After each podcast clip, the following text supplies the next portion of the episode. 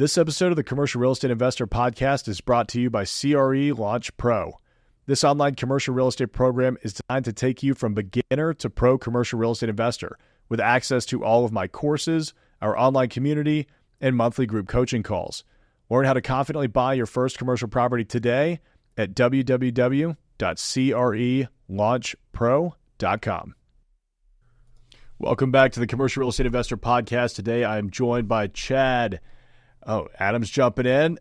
Adam is here and Jesse. I know uh, I was getting a little nervous there before we go live. Sorry about Making sure. Oh, it's all good, man. Um, yeah, so today, that, Tyler. Oh, it's it's funny. I was like, all right, how am I going to carry this? I'm just going to have to start making stuff up until somebody jumps in. Uh, it's okay. it's always fun. always fun getting to do this stuff. Uh, but today we're going to be diving into what we're seeing in the market currently. If you if you have been following the show, then you probably caught our investors roundtable yesterday. And man, was that a brutal conversation. I don't I think it was the most negative conversation we've had on this podcast about where the market is. Uh, not that not that it was 100% negative or that everything's bad, but just, you know, the outlook's rough and there's a lot of defaults going on or defaults on the horizon and and I think people are starting to feel it now. Uh, it's it's a little bit different than what we were seeing a couple of months ago, and you know, brokerage is on the absolute front lines of what is going on in the world of commercial real estate. So, really excited to be diving into this conversation with these guys today. Uh, I don't know about you guys, but my brokerage is down about 50% this year. Uh, last year, we had an outstanding year. And to be fair, I pulled myself completely out of the brokerage. So my volume is gone no matter what. So I don't know what that volume ends up actually looking like when you account for that. I probably should run the math, but I'm looking at it going, hey, we're down 50%. What are we going to do next year uh, to really improve this? What, what are you guys seeing in terms of a year over year change in brokerage volume? Adam, I want to kick it over to you first. I mean, how's, how's business over in Carolina? Uh, Carolina business so I was with a lot of guys last night that were more on the investment sales and uh, office brokerage sides yesterday. So they're they're seeing things in a much different way than I am, and, a, and through a much different lens than I am. Their business is down. You know, they're they're certainly probably more than fifty percent down, well north, north of fifty percent down year over year. But in the retail world, specifically for what I do, I'm not seeing a huge decrease yet. Now, now what has me nervous, and I think I've mentioned this um, on one of our one of our meetings before, is a lot of the things that I had earmarked for next year and the year after, big projects where I, where I'm kind of amenitizing ground floors and and and kind of bringing the cool factor, if you will. Those the ability for them to come out of the ground is certainly what has me nervous and and is is in question. Like how how are these project's going to get kicked off. So right now, I feel like I'm I'm still kind of riding a wave of just Charlotte and honestly retail as a whole just hasn't hasn't hit the brakes. Uh, but I, I seem to be an anomaly, and I can see kind of the storm on the horizon as well. Yeah, that's great, man. I mean, it's it's interesting. Our, our leasing is actually up this year, uh, which has that's helped kind of keep that's that afloat. Yeah, and our investments crushed. I mean, we probably had close to $100 million in clients like wanting to spend close to $100 million with us probably June or May of last year. And 80, 90% of them dropped off as soon as interest rates went up because it was a lot of cap rate plays, you know, buying triple net. Chad, what are you seeing, man? How's the industrial world? Yeah, I'd, I'd, echo a lot of the same comments. It's it's a tough market out there. Anything on the sales side is dried up completely. Uh, investments, especially, it's cap rates have probably gone up 150 basis points. So uh, a lot of owners are still trying to get that late 2021, early 2022 pricing, and it's tough. Real real estate's a tough market. I like to equate it to like the stock market, where someone buys a stock, and if the stock market goes down, they know what they have, and if someone needs to sell, they just know what the market is. In real estate, for some reason, owners just hate losing money in commercial real estate. So there's a lot of people still thinking 2021 pricing, so that delta between what buyers can pay and sellers want to get is really high. Uh, and that's extended even to the owner user market, where a lot of industrial uh, companies like to own their real estate. They can just afford less. That's just the the reality of higher interest rates. So it does push a lot more to the leasing side because companies still need to operate, they still need to do something. So now leasing seems to be a lot more active, but sales is tough. It's a really tough go go right now. I'd be curious to hear what your thoughts are on commercial real estate valuations today. I got asked that question in my office hours episode this morning. You know, what do you think commercial real estate values are going to go down by in 2024? I mean, I think today with interest rates and everything where it is, we're probably down 17 to 25 percent uh, year over year. Just, I mean, that doesn't mean that deals are selling for that, but that's in my opinion. That's what I would have to buy something for to make it make sense. I mean, what, what are your thoughts? Yeah, there's a report that CB just put out not too long ago where they actually said exactly that. If you assume that, so an interesting study actually, they said that there's, they used econometric evidence as the term, which is the first time I've ever seen that in a commercial real estate report. They said there's econometric evidence that any 100 basis point increase in long term interest rates corresponds to a 60 basis in, increase in cap rates. So what and they reference that basically saying that cap rates have gone up 150 basis points and if you if you actually convert that, that's about a 25% decline in any investment grade commercial real estate. So I, I, agree. I think that if somebody wants to sell into this market, they're 25% lower than they would have been at the height of the market, call it early 2022. I think 25% is, is where it's at. But there's very few trades because unless it's a fire sale or a group has a sunset clause in there, they have no reason to actually sell into this market. But if you did want to sell for whatever reason, I'm thinking it's 25% down right now. That's funny. It's it's always nice to hear your your uh, you know assumptions backed up by data. And, and, I get asked all the time, like, how do you know what that'll rent for? Or how do you know what that building's worth? I'm like, man, I've been in brokerage for 10 years. I have been looking at numbers nonstop for thousands of days. Jesse, what are you uh, what are you seeing up in Toronto? Yeah, I mean a lot of a lot of what uh, the guys mentioned already. I think it's it's interesting where you see the uh, the investment sales. The there's no there's no getting around the fact that volume is down substantially on the investment sales side, whether that's office, retail, or even multi-res. Uh, leasing is uh, both in retail and office is pretty fascinating to me because depending on the market and the you, depending on the broker you talk to, you know there is there is a lot of activity in certain segments, and then there's certain areas where it's quiet. And I know you know just having you know, anecdotally just two different brokers with a, a, different basket of clients could have totally different types of years uh, based on on that. Um, the I think like we're we're in a price discovery phase in the cycle right now where people don't really know where things are, and that's what I find so fascinating about uh, the wealth effect in uh, just in economics and real estate. Right when when we know our buildings are worth a lot, we're you know we're more bullish, we're more positive, uh, and when when they're not, we're more bearish, which is you know the opposite of what we've talked about before from like the Buffett strategy standpoint. Uh, you know, it's unless you're selling or you have debt that is forcing you to sell, really doesn't matter if your if your building's worth you know seventy percent on the dollar. Uh, if you have a, a, solid building and you can weather the storm and you have good income. But yeah, we're in uh, we're in that part of the cycle. I think that's that's just the reality of the situation. Yeah, it's really interesting what's going on out there. Jenna's saying something is going to give. I don't think it's going to be pretty. Thank you guys for talking about the real stuff. Absolutely, Jenna. Yeah, it's uh, you know, it's it's going to be a really interesting year. I was just watching a a Moody's Analytics, uh, you know, I guess report or market update, whatever you want to call it, and they were saying, you know, eh, and this is what we've kind of been feeling. It's a fight to quality. So Class A buildings are fine like everybody thinks that those are going to do okay through this, and that doesn't necessarily mean Class A office. It could be Class A retail, Class A industrial, whatever. Uh, class B is where they say this is where we're going to have the problem, which is usually the opposite of how these cycles go. Right? Class A becomes the first one that everybody gets worried about, but they're saying Class B is going to be the problem because they're not going to be able to make their rent payments anymore, and it and it largely goes into consumer debt and consumer spending and, you know, we've been kind of tracking consumer debt and we've hit a really, really, you know, high point in consumer debt. People are maxing out their credit cards. They don't have anything else, any other cash to spend. Uh, are you guys seeing, I mean, in, in, the transactions or the leases that you're doing, are these more of your Class A tenants or Class B? Chad, I'll start it off with you. Yeah, industrials fantastic from that regard, where Class B industrial it will always have demand. And it's partly because the supply has been relatively fixed for 40 years. It's just very difficult to actually recreate that Class B industrial space. So if you were to bifurcate the industrial market between that Class A and Class B, Class B industrial is probably 90 95 to 98% occupied in the majority of markets. Uh, and because that inventory is fixed, there's not there's not going to be a huge drop in that even if we do go into a bit of a recession.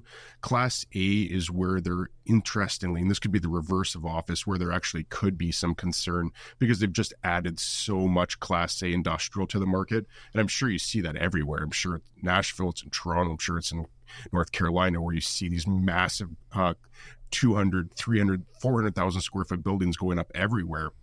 A lot of them have been on spec. So if there is a pullback and these buildings end up sitting vacant, that's when there could be a little bit of concern on that.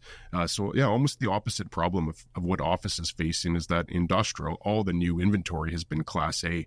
So, the Prologis, actually, the largest industrial owner, put out a report the other day, though, they, that's saying that they expect new inventory to start slowing down largely just a function of interest rates. When interest rates go up, developers have less of an appetite to build. So they're anticipating that inventory might slowly start drying up uh, and cause another concern of shortage call it early early 2026 so it, very interesting to see but yeah that's that's a general consensus that class b is in industrials performing very well class a there's just a lot of inventory yeah I saw something yesterday that said like 87 or 89% of office buildings, and I've got to go back and find this because that sounds like a crazy number, but 87 or 89% of office buildings are in default, uh, meaning they haven't made their, their most recent payment um, and they're working with lenders to get that figured out. I mean, if that is true, uh, Jesse, what do you see kind of coming down the pipe for office space? Because it doesn't seem like this cycle banks are eager whatsoever to take keys back to properties. I mean, I, I, would imagine they're going to work with current owners to figure just about anything out. But what if that is true? What happens? Yeah, I mean, we we work with uh, a few receivership clients where they're they're kind of in bankruptcy. It's funny we're talking about the not funny, but we're talking about this uh, after the announcements from WeWork about Chapter Eleven as well uh, with their with their offices, but uh, you know, while you're looking looking up that stat, hey, maybe we could, uh, you know, next next time we meet, we could we could talk about it. Uh, you know, I'll look up the stat that I'm going to say, and you know, I've heard this a number of times that the the balance sheet uh, of exposure to commercial office space in the United States. So all the lenders in the states, if you add up all the real estate, makes all the uh, office real estate makes up 1.5 uh, percent of their balance sheet. So you know, even if half go into default, is that a cataclysmic, uh, you know, issue like 2007, 2008? I don't know. I'm, you know, smarter people are thinking about that than I.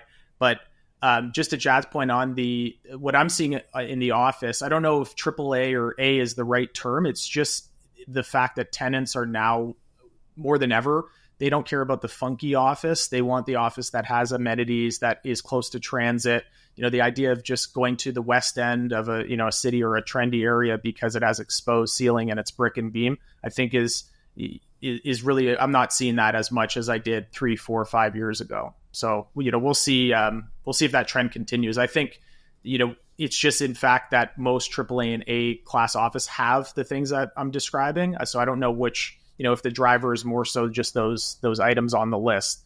Um, but yeah, that's that's probably the way uh, that's the way I see it right now. Adam, are you seeing anything in terms of the long term prospects for retail? I mean, you were mentioning that that there may be some concern about the the deals that are supposed to be coming out of the ground right now. What does that mean for retail in the next 24 to 36 months?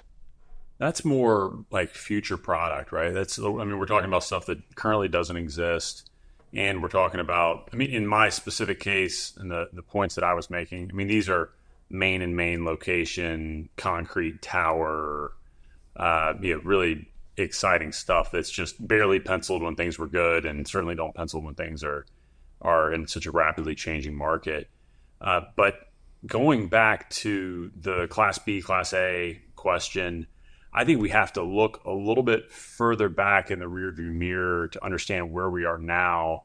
Does anybody remember the retail apocalypse?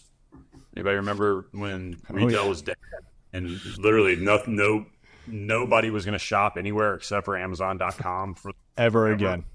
We're going to get everything delivered by drones. Everything, yeah. everything, and you know that sent the same kind of shockwaves through my world that we're never going to go back to the office. Like I want my dog on my lap while I'm sending emails. Kind of, you know, I don't want to call it clickbait because that is real. It is an absolute shift in the way people are thinking. But that kind of, you know, you you have to pick a camp and and every paper you you pick up and every website you go to talks about like the office meltdown. Well, we already we already did that, right? So there was an absolute lack of new supply when it comes to class A retail. And it really these things take so long, it hasn't really caught up yet. Like there's not a lot of new large retail going around. So the class B, give me every strip center class B strip center you have that's 20,000 square feet with, you know, above average demographics, like any of them.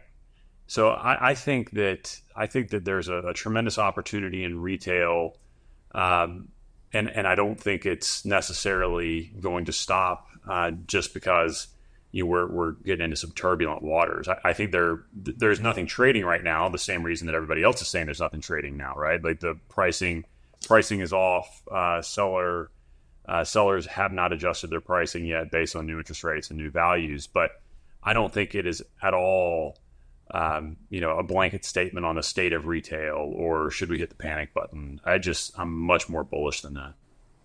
Yeah, let's let's dive into WeWork because I think that that I mean that's a big announcement to come out this week, and then also I don't know if you guys saw the Meridian Capital issue that's going on that was literally announced today. There were some rumblings about it on Twitter yesterday uh, before the big announcement today, but you know, WeWork, uh, they they almost filed bankruptcy back in 2020. They ended up raising some private equity to kind of carry themselves through. I thought that they were for sure done during the pandemic. I I had a hard time seeing the value that WeWork really brought to the table. Uh, and I think that their business model was messed up. But you know, a lot of people are going to point to that and say, "No, Office is broken." WeWork is a perfect example of that. Even these smaller businesses that occupy WeWork spaces can't, you know, make this work. Is that true? I mean, is WeWork a thermometer for the overall office market?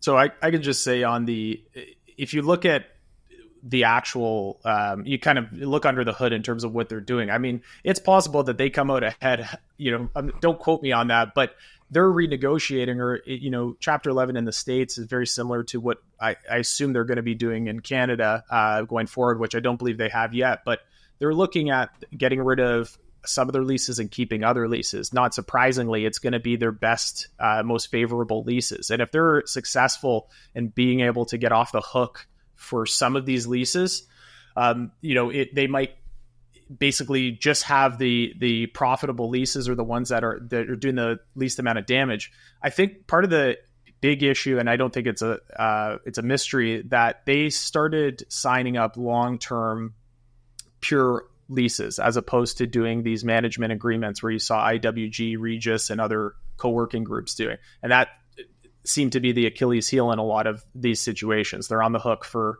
uh, you know 10 15 year terms for quite a sub, you know substantial amount of money. I don't know what the square footage is in the in new york but i think they were up at one point to 5 million square feet. I know in toronto it's something like 500000 square feet uh, which is for our market it's pretty uh, still pretty high. So uh, in terms of the whether they're a good indicator of the office market, I don't know about that because I think it's it's a substantially different business model when you have a, an operating company that looks at their real estate and says, "What do we need to do over the five over five ten years? How much space do we need?" As opposed to you know WeWork's model, which if it was long term leases, they basically just had the door open and if you wanted to come in for four months, you could come in to, for four months. Uh, I think a lot of their clientele their transition to working from home would be a lot easier than the, your average company.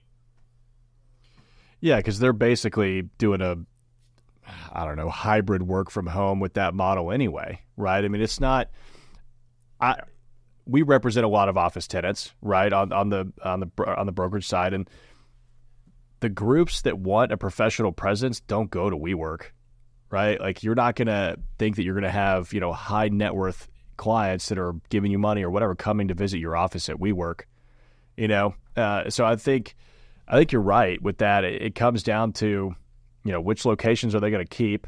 Uh, which like Chapter Eleven bankruptcy is all is such a frustrating thing to see. It's like these guys get to just wipe the slate clean and pretty much walk away scot free. I think I think it's a leadership issue at the end of the day. I think the model was broken years ago, um, so it's I don't know. Interesting to see it kind of play out the way that it is. But Adam, what, what's your thought?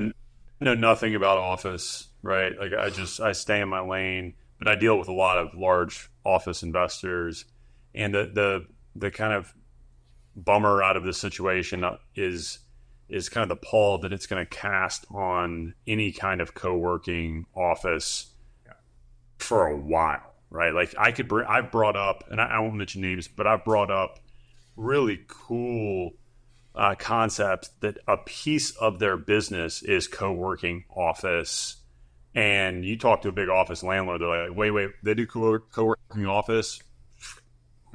Like take them off the deck. Like we don't want to talk to them and and i don't think that's going to go away unfortunately anytime soon even though it is a pretty cool little little niche. Uh, there's certainly some buildings in some markets. I mean i certainly think in in the charlotte market specifically you have all these suburbs that are very wealthy, uh, like the like the Green Hills or the Brentwoods in, in your market, Tyler, like the the Ballantynes and the and the Huntersville and the Mooresvilles in my market. I mean those those need a couple cool little like WeWork we work ripoffs, right? And and I think the ability to to get those financed and, and implemented right now is going to be very, very challenging because the credibility of that whole model is now shot.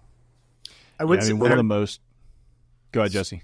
Sorry, I was just going to jump in there. I think that's why the the messaging and how this plays out, and you're already seeing it in the in the news now. You like leave it to the media to to spin a story, but uh, you know, IWG snaps up uh, discounted, uh, you know, WeWork space, Regus on the, you know, it's all that. And if there's anything to to show that there is a right way to do co-working and i'm not saying that that necessarily is the iwg but you have one that is a model for co-working and then there's one that's obviously not done things properly and you know that if you know i can't remember the podcast was but it basically was the rise and fall of Adam Neumann and talked about just the dna of the company uh, community ebitda term that they made up to just be like this is our accounting ebitda um, all this stuff, I think, is just an illustration of you know, like like you're saying, there is a right way to do co-working, and it definitely has its place in our market. And then there's you know, there's maybe not uh, not the best way to do it.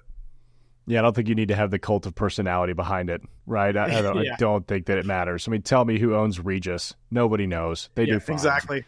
you know, like I mean, yeah. that's that's the funny thing about these startups today is it's all a cult of personality. Um, you know, when there there's a group here in Nashville called Center 615. It's a co-working space that I started my business out of. They're they're great. I mean, it's a locally owned group. They own this massive property that they bought, so they don't have to worry about, you know, that's what I think was broken about WeWork's model from the beginning is it was a lease arbitrage. And when you ha- when you're doing that, you have nothing else to fall back on, right? There's so many ways for you to go get in trouble uh, you know, at least if you own the property, I get that it's more capital intensive, but you can sell the building, you can rent it out to somebody else. You have other options. Um, Chad, not to leave you out, man, because I know we're talking about a whole lot of office stuff.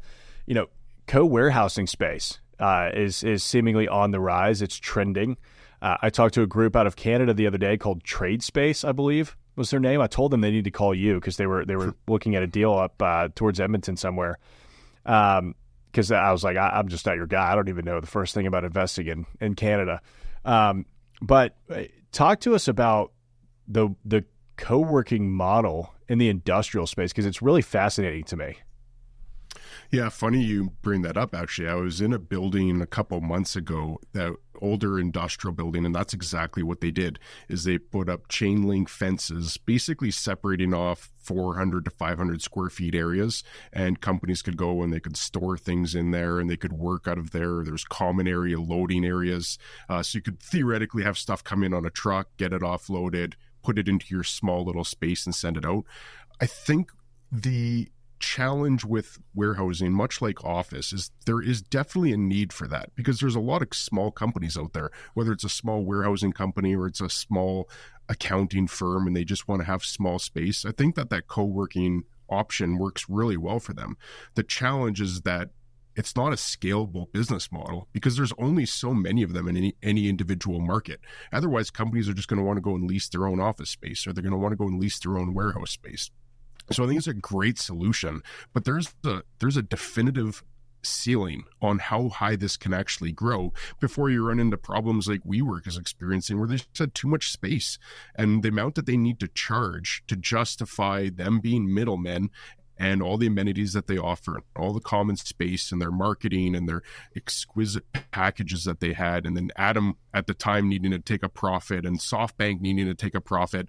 Every everybody had their hand out in that process. So at some point it gets to the level where a lot of these companies would be better off just going and leasing a small space on their own.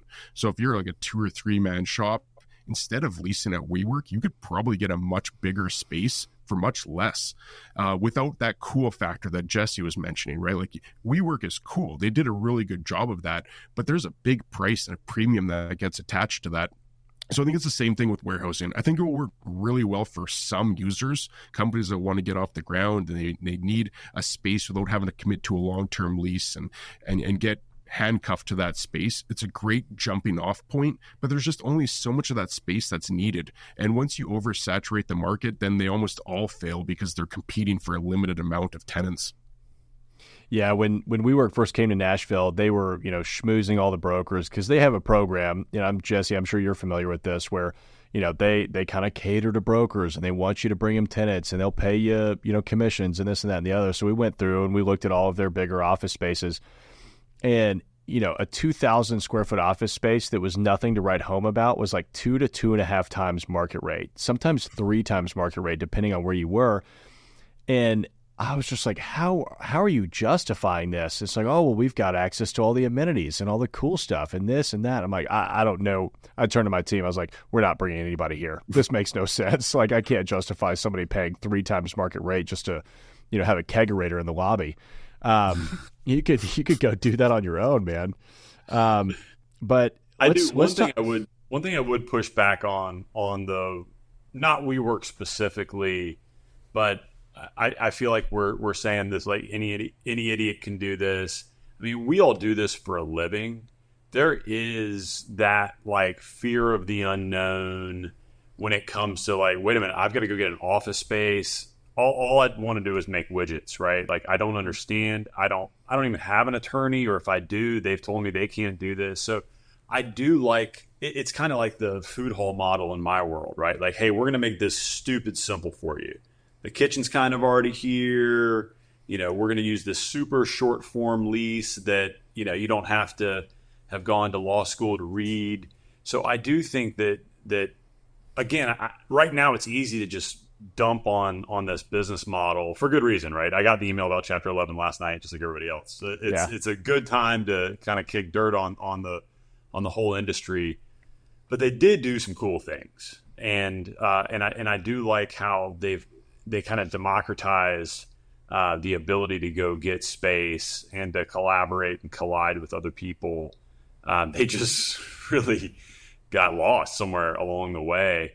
Uh, but but I do think that there's some lessons that that we can all take from what at least the the the essence of what they were trying to do in the beginning.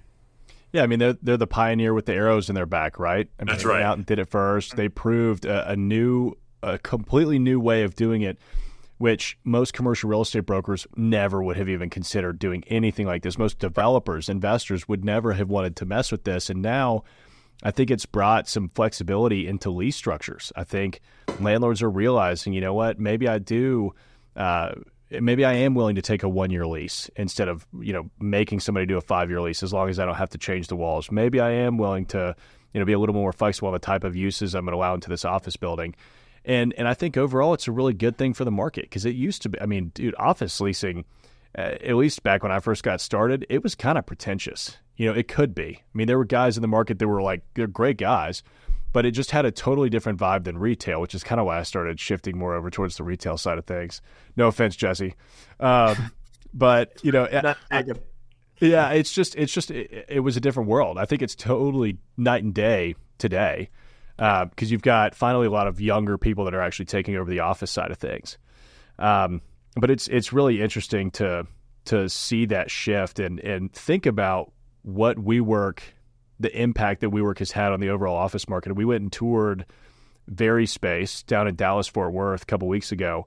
I've got a video dropping about that on Sunday, and man, I think that's the future of office space what they're doing over there is really cool. I mean, they've got 32% common areas in a 400,000 square foot office building, but they're going all in on the amenities and creating a college like campus.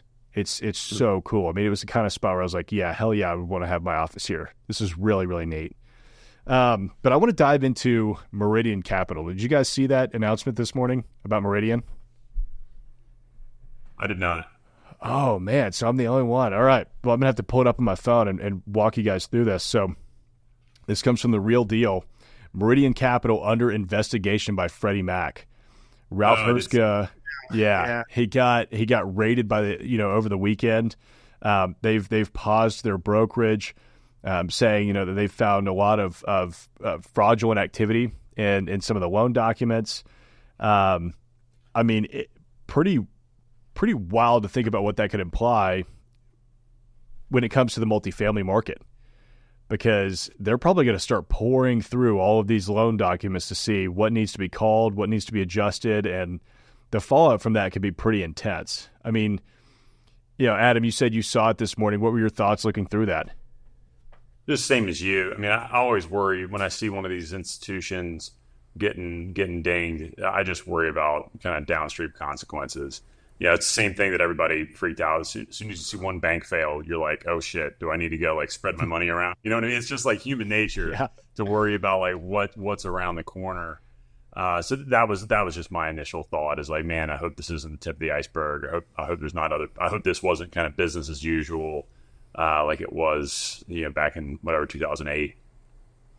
Yeah, it's it's interesting because the more I dove into the article, it turns out like Meridian is invested in a lending platform with the former Freddie Mac CEO. I mean, it seems like there's a lot of, uh, you know, chicanery. Yeah, chicanery. yeah, there's something going on there, right? Like, there's too many coincidences for this to uh, to shake out right. But it'll be interesting to see. I mean, that's going to be a story we'll follow here over the next couple of months. Uh, whenever there's an update, we'll get it out to you guys. But what are y'all? What are y'all looking at for 2024. I mean, I, I feel overall positive. I, I don't think it's going to be an absolute rocket year. I think that uh, there will be deals that get done. I think it's going to be a lot of creative deal finding and creative deal sourcing. There's going to be some receivership, as Jesse was talking about earlier. Uh, I think that we're probably going to end up doing more leasing, which is always you know painful for my side of things because we're not representing the tenants that you get to rep, Adam, and uh, we have to do 10 to 1 on what you're doing, but you know, got to keep the lights on somehow. I think it's going to be an interesting year, but overall, not bad. What are y'all's thoughts? I, I try to stay positive, right? Uh, and and I don't even mean like you know look in the mirror and, and tell myself how, how cool I am. I just mean I think i I'm already seeing deals that you know a small fish like me wouldn't have seen 12 to 18 months ago. So like even if my brokerage takes a hit, I think I'm going to be able to make up for it with either really cool creative purchase opportunities or repositioning opportunities, or I'm going to be able to help somebody out that really needs it that's going to turn into an awesome long term relationship for me. Um, so I, again, am I going to break some kind of record next year in just straight income? Probably not. But I don't I, I'm certainly not ready to hit the panic button. Um, and, and I, I think it's going to present some interesting opportunities. Jesse, Chad, what about y'all? Yeah, I think um, you know for us, it's our. We all know this on the commercial side. The deals that we finish today could be three, four, five months, a year old. So I think there's a, there's an aspect that it's probably built into 2024 uh, yeah, I think we said last time I w- I wouldn't be in this business if I wasn't uh, an optimistic person by nature. Uh, so for me, it's again, it goes really simple for me. I feel like it's just we're in the we're in the same cycle that has uh, existed in real estate uh, and in business, uh, you know, for the last hundred years. I just think we're you know the the people that are going to survive it are going to be creative, uh, think outside the box, and uh, yeah, I think that's that's the way I see 2024 in terms of actual specific opportunities. Just backing up and looking at the market, I really think that senior housing and, and student res is going to, especially student res, is going to come back in, into vogue. I know it was for a few years. A lot of people thought it was, you know, it wasn't that popular, kind of like the retail apocalypse uh, at the beginning of COVID. They're like, you people are never going to go back to school. I actually think that might be someplace where there's going to be opportunity. Um, and I really think 2024, 2025 is going to be a place where things are bought, uh, you know, bought right. Uh, it, and they're going to be the, uh, you know, the five, ten years from now, you're going to look back and be like, I'm happy I was uh, bullish during that time. Yeah, you can you can refinance a bad bad loan. You can't refinance a bad purchase price. I mean, that's that's the positive side of what we, we're getting into right now. Chad, what about you? Yeah, I, I think it's helpful just to remind ourselves that the real estate goes through cycles, and we haven't really seen a cycle since the Great Recession in 2008, 2009. It's been pretty much a bull market ever since, with perhaps the exception of March, April of 2020. So it's it's a real estate cycle, and I believe that we get paid in direct proportion to the problems that we solve. And our clients are going to have different problems this go around. And I've also noticed that in up times, it's hard to really make a big difference because quite often clients might think, well, the market's so hot. It's it's a commodity. Any broker could have filled our space or sold our building in the hot market. But in the downturns, which I think we're going into, there's an opportunity to really solidify your value with your clients. And people remember when you help them out in tough times and spend that extra time and give them as much advice and really give them that service. I think a lot of really established brokers made their career in these downtimes by going out of their way to provide that extra service. So, from a revenue standpoint, it might be neutral, it might be down, but I think the opportunity to really build your career for longevity, this is the time to do it. That was a great soundbite. Yeah, that was. I mean, but that's Good, right? You know what? Yeah. It's funny. We I was talking about this with a broker. We were having lunch today, and uh, three years ago in Toronto's market, like a lot of markets, it was like two percent vacant. Uh, and we were on the business development side when we would call potential clients. You know, we wouldn't have anything to say. It'd be like, "Hey, do you want to renegotiate with your landlord and pay more?" Like, legitimately, it was it was hard to figure out what the pitch would be because the market was so frothy where now I'm ch- telling younger guys, I'm like, you literally have something to talk about. You can call them and say, listen, you're coming up to an expiry. We've negotiated down rates. Uh, we've we've gotten inducements for uh, for clients in your building or clients that are similar to you. So I feel like uh, you know, to Chad's point, I think there is a lot of opportunity. It's just about figuring out what those areas are and being able to uh, capitalize on them. Yeah, what was it again, Chad? We get paid in direct relationship to the size of the problems we solve. I think I, I butchered yes. it. it was like it was like silky. Yeah, yeah, I, have used it before. We get paid I know, I in direct proportion. I, I like it. I should get that. I should get that tattooed on my arm so then I could compete with Tyler for for the ink contest. Let's go, awesome. baby. I think that's the I think that's the title of your next book. Oh yeah. yeah, I mean, I, I think uh, I think there's going to be a lot of problems to solve next year. And I couldn't agree more. I mean, it, these are the times when you actually have the ability to break into a relationship that you may not have been able to otherwise. I mean, it's it's really tough when the market is frothy and everything's hot and there's a lot of deals going on. But you know, I mean, you, I look at Nashville, dude. Five years ago, we didn't have all of these big New York guys coming out here and brokering these big deals. It was all Nashville, and now we've been competing with people who want to get their hands on this. And you know, it's funny. I mean, I'm sure you guys get this all the time. Like, oh, you're in real estate. You, uh, you that's such a hot market right now. You guys must be doing great. It's like, mm-hmm. yeah, I mean, we're doing good, but it's it's way harder than it was back in 2013 to 2016 to get anything done. I mean, it's it just takes so much more effort to pull one deal together than it did, you know, back when we didn't have as many people in brokerage, we didn't have as many investors, we didn't have people paying crazy prices to do nothing with land. I mean, it's just it's wild out there. But uh, what what are you guys focused on in 24? I mean, if if if you were going to say like, hey, this is the this is my shining star. This is you know, no matter what happens, this is what I'm going to keep my my eyes on. Um, you know, what are you guys doing, Jesse? I'm going to throw it over to you first. Yeah, I think for us uh, over the last two two three years it's crazy how, how time flies uh, we've racked up a lot and not dissimilar from office uh, other office brokers we've racked up a lot of subleases we've racked up a lot of listings in general which is good i think as an as an artifact that comes out of this at the end of the day it'll be a positive thing um, but we want to start targeting more on the tenant rep so finding the companies that are actually taking up space. And there, in in our market, there are companies that are um, that are constantly growing in this time. You know, whether that's on the technology, like biotech side, health sciences, uh, education has been has been very strong. So I think that's that's kind of our micro focus on 2024, getting the uh, the tenant rep side of the business back up uh, and into kind of a balance of what we normally would have. Chad what I'm going to do personally, and as well, what I want my team doing is over communicating with our clients. And that might be if normally you give once a month report on activity, I think you should quadruple whatever you're doing right now because clients are going to be confused and they're going to be scared and they're going to be worried, especially if they have an upcoming mortgage and they're now perhaps going from a 3.5% rate to a 7% rate.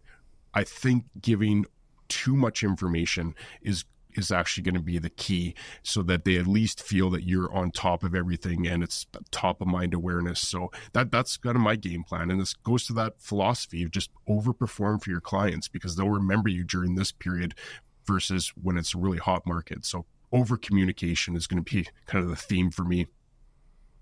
I like that. I like that. Adam yeah, for me, honestly, communication is, is a big part of my strategy for next year too. But it's kind of getting back to my roots of thought leadership and uh, just growing my team. Uh, uh, so those are those are kind of the things that I've been drilling into my own head and kind of writing on my own bulletin board for the last few months as as we start to look at next year.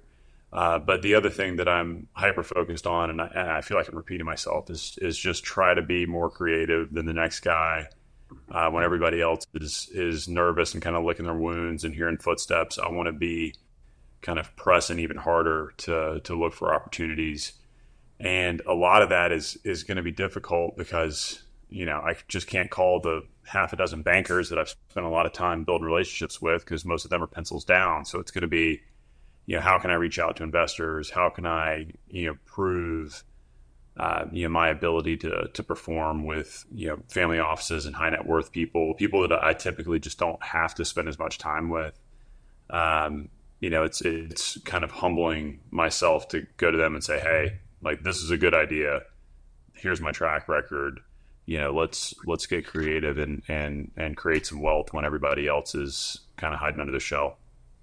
Yeah, I mean those are the those are the groups that are going to make all the money in the next couple of years anyway, because they they're sitting on a whole bunch of cash. They've got the leverage. They've got the banking relationships. I mean, if you don't think that the one percent have a better opportunity than we ever will, I mean, you know, I know uh, some families here in town that, you know, lenders will do anything for them. I mean, anything just to just to get them to move some cash into their bank. You know, it's it's it's really interesting to see, and those are the kinds of clients that you want to be working with right now. I mean, for us, my my one word is prospecting. I think that you know that's what I'm hammering home with my team right now. The number one determining factor of your income in 2024 will be how many phone calls you make, how many letters you send, and how many people you sit down with next year.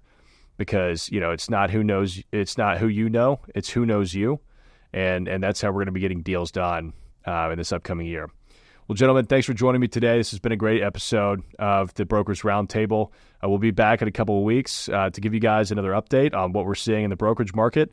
Uh, we'll probably have a different topic to cover, but uh, I think that we're going to be talking about the, the economic environment for quite some time. Appreciate you all for joining us, and we will see y'all in the next one. Great Cheers. job, This episode of the Commercial Real Estate Investor Podcast is brought to you by CRE Launch Pro.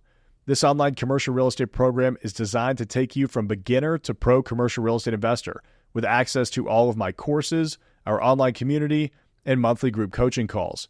Learn how to confidently buy your first commercial property today at www.crelaunchpro.com.